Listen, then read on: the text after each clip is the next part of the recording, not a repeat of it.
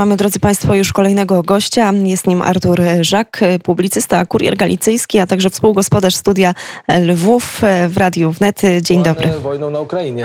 Dzień dobry, kłaniam się nisko z Lwowa. Spotka się w Brukseli.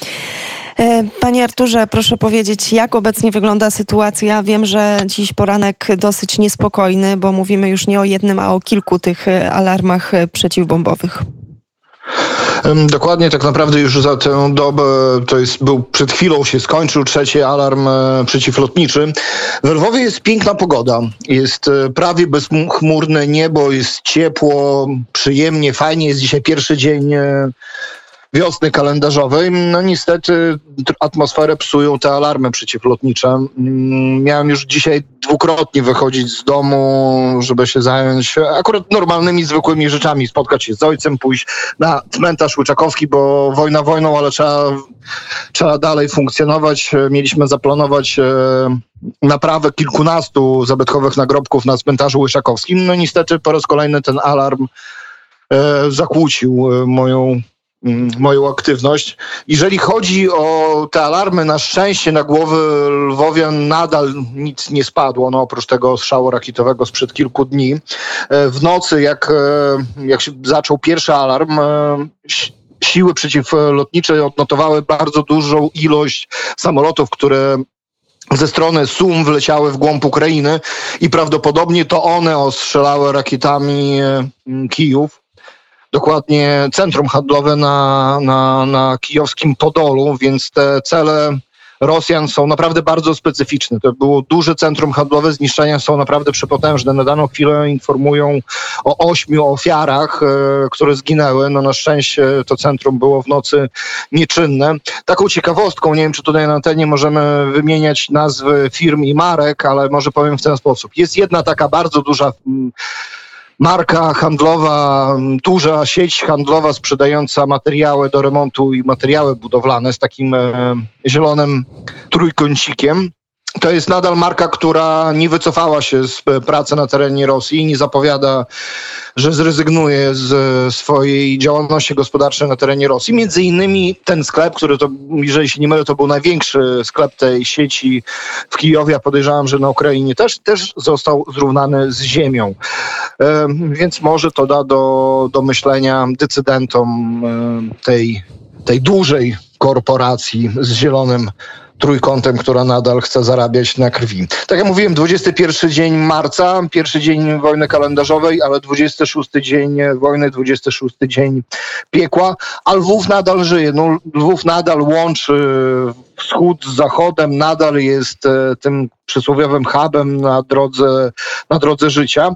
Ale tutaj odniosę się jeszcze do tego, o czym wczoraj rozmawialiśmy, bo wczoraj w godzinach porannych spotkałem się z Pawłem Bobułowiczem, który przybył do Lwowa z między innymi zebraną pomocą humanitarną przez e, słuchaczy i, i redaktorów Radia Wnet. E, I myślałem, że tylko się spotkam z Pawłem. Tak, tam, no, on miał pewne rzeczy do przekazania. Też chciałem przekazać e, pewną przesyłkę do Kijowa dla mojego kolegi, który walczy w obronie terytorialnej. Ale okazało się, że w tych wczesnych godzinach porannych przed e, Pałacem Arcybiskupów przed siedzibą e, właśnie, przed kurią lwowską spotkałem bardzo dużo fajnych ludzi, między innymi panią e, e, konsul e, Elizę Dzwonkiewicz, konsul generalną w Lwowie, która, która widok mnie zaskoczył, bo pani konsul nosiła paczki, przeładowywała, bo akurat był tworzony konwój. Był Rafał Dzięciołowski, prezes mm, Fundacji Międzynarodowej, Solidarności Międzynarodowej z Polski i wielu jeszcze innych ludzi, którzy pomimo godzin porannych, pomimo tego, że, że, że jest niedziela, jest fa- fajne, fajny dzień, fajna pogoda i mogliby to spędzić ten dzień z rodzinami, to pakowali tą pomoc dla ludzi, ludzi w Kijowie. Był uformowany konwój, a z tego co widzę, konwój, bo Paweł wystawił zdjęcia na, na, na Facebooku, ten konwój bezpiecznie dotarł do Kijowa. Te, ta pomoc, te dary dotarły do odpowiednich ludzi, więc tutaj czapki z głów. Naprawdę ten widok wczoraj tych pracujących ludzi poprawił mi maksymalnie nastrój w tak e, nieprzyjemnych czasach. I to są takie informacje, które, e, które bardzo cieszą, te takie momenty e, normalności, no ale właśnie pan e, podkreśla cały czas, że chociaż Lwów oczywiście przygotowuje się i to już tak naprawdę było wiadomo od samego początku tej agresji, tego w jaką stronę ona eskalowała, że Lwów też będzie prawdopodobnie tym bardzo ważnym celem, punktem na mapie Ukrainy do zaatakowania przez rosyjskie wojsko, to jednak właśnie wspominał pan i też warto o tym mówić, że pojawiają się te elementy Y, takiego życia, tego, że ludzie normalnie, nawet ci uchodźcy, te osoby, które opuściły swoje domy i w Lwowie y, próbują znaleźć schronienie, że te osoby spacerują, pojawia się gdzieś muzyka na ulicach, pojawia się ta chęć życia, no ale też taka wielka wiara, że jednak Ukrainie się uda taki łyk na normalności tak naprawdę. Mm, ja mam wrażenie, o tym też wielokrotnie mówiłem, że im bardziej zaciekły jest atak ze strony Rosji, im bardziej stosują nieludzkie metody prowadzenia walki, tym ja mam wrażenie, że społeczeństwo mm, i żołnierze, generalnie całe społeczeństwo ukraińskie stawia bardziej zacięty opór i ta wiara, wiara nadal istnieje. Większość psychologów, psychologów e, wojny, którzy są związani z, z leczeniem, skutków e, wojennych. E, mówi, że w trzecim, czwartym tygodniu właśnie takich e, szeroko zakrojonych działań wojennych zaczyna się ten etap apatii, tak? Czyli ludzie, mm, to już tam podejrzewam trzeci etap w tym syndromie wojennym. Ja tego na daną chwilę nie widzę. Nadal jest tak, że faktycznie ta część ludzi, która chciała wyjechać, wyjechała, ale reszta E, działa na rzecz właśnie prowadzenia wojny z Federacją Rosyjską, a kolejna część zapewnia tą namiastkę normalności. Tutaj wywiad e, zarówno brytyjski, jak i amerykański mówi, że Rosjanie zmienili, że dowództwo rosyjskie zmieniło już podejście do wojny, teraz chce prowadzić długą wojnę, no, taką przysłowiową, okopową na, na zaciąganie tego konfliktu, przy okazji niszcząc ekonomicznie Ukrainę.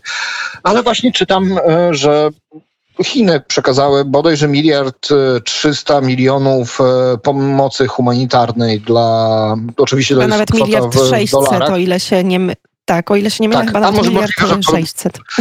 Jakoś nie, nie do końca precyzyjnie chyba przeczytałem. Ale widać, że cały świat podtrzymuje Ukrainę i miejmy nadzieję, że tak nadal będzie, bo to jest w sumie wojna, mm, wojna, wojna no, tych sił dobra z siłami zła, jeżeli mogę być patetyczny, jasnej i ciemnej strony mocy. E, mamy nadzieję, że też wojska z Białorusi nie wejdą, bo od kilku tygodni bardzo się obawiamy tego frontu z e, z północy, który by odciął Lwów. Wiemy, że już e, co najmniej dwukrotnie był przekonywany, wzywany do Moskwy udający prezydenta Białorusi pan Łukaszenko prawdopodobnie w celu przekonywania. Wiemy, że Rosja mm, wydłużyła, chyba odroczyła o pięć lat e, spłatę zadłużenia Białorusi w stosunku do Federacji Rosyjskiej, więc to jest kolejny, kolejna marchewka dla tego rządu. Mm, Wywiad y, ukraiński mówił, że bardzo prawdopodobne jest wejście, bo jest duży ruch y, i zgrywanie pododdziałów po stronie białoruskiej. Nawet już y, zauważono i technikę, sprzęt wojskowy z czerwonymi kwadratami oznaczeniem i żołnierzy białoruskich z czerwonymi opaskami na rękawach, podobnymi jak nosiły oddziały pod podkontrolne Rosji na terenie Donbasu, bo później oni dopiero na te białe opaski to zmienili, więc wszyscy się obawiali, że tej nocy wejdą. No, na szczęście na daną chwilę nie ma takiej inwazji, ale z drugiej strony armia ukraińska e, gwarantuje, że ten odcinek północny e, z Brześcia jest e, pilnowany bardzo dobrze i od e, wielu tygodni, jak nie miesięcy jest umacniany. Przy okazji zaznaczają, że armia białoruska no, jest średnio motywowana, w sensie takim, że to jest armia, która w ostatnich dziesięcioleciach nie brała udziału w żadnych działaniach wojennych, plus do tego nie do końca wiedzą, o co mieliby e, walczyć. I tego pewnie się obawia też pan Łukaszenko, czy przypadkiem ta, to wojsko się nie podda albo nie odwróci swoich bagnetów w stronę Mińska. Dokładnie tak i to też e, można zaobserwować, jeżeli chodzi o tą skalę wyjazdów, e, skalę migracji młodych Białorusinów w wieku poborowym. E, teraz już nie przytoczę dokładnych statystyk, ale faktycznie mnóstwo młodych mężczyzn opuściło po prostu Białoruś. Wiem też z informacji od moich znajomych z Białorusi, że jeszcze więcej planuje to zrobić.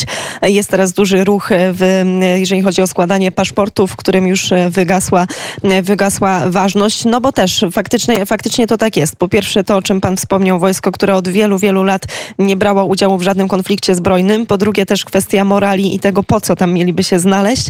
No i jeszcze sama kwestia wewnętrzna też Ukrainy, bo przecież ten stosunek do Aleksandra Łukaszenki, wydarzenia ostatnich tak naprawdę dwóch lat e, w sposób szczególny też pokazały, że mm, no, Białoruś też jest państwem bardzo wewnętrznie podzielonym, no i że ci ludzie też nie, nie, nie, nie mają tam jakiejś dużej legitymizacji, jeżeli chodzi o swoje rządy, o Aleksandra Łukaszenkę, ale jeszcze może na moment wróćmy do samego Lwowa. Nie wiem, wiem, czy ma pan jeszcze chwilkę? Jasne, jak najbardziej. No właśnie, bo e, e, cały czas e, mówimy o tym, że Lwów przygotowuje się do wojny, ale Lwów to jest jedno też z tych miejsc, które oferuje niesamowitą pomoc uchodźcom.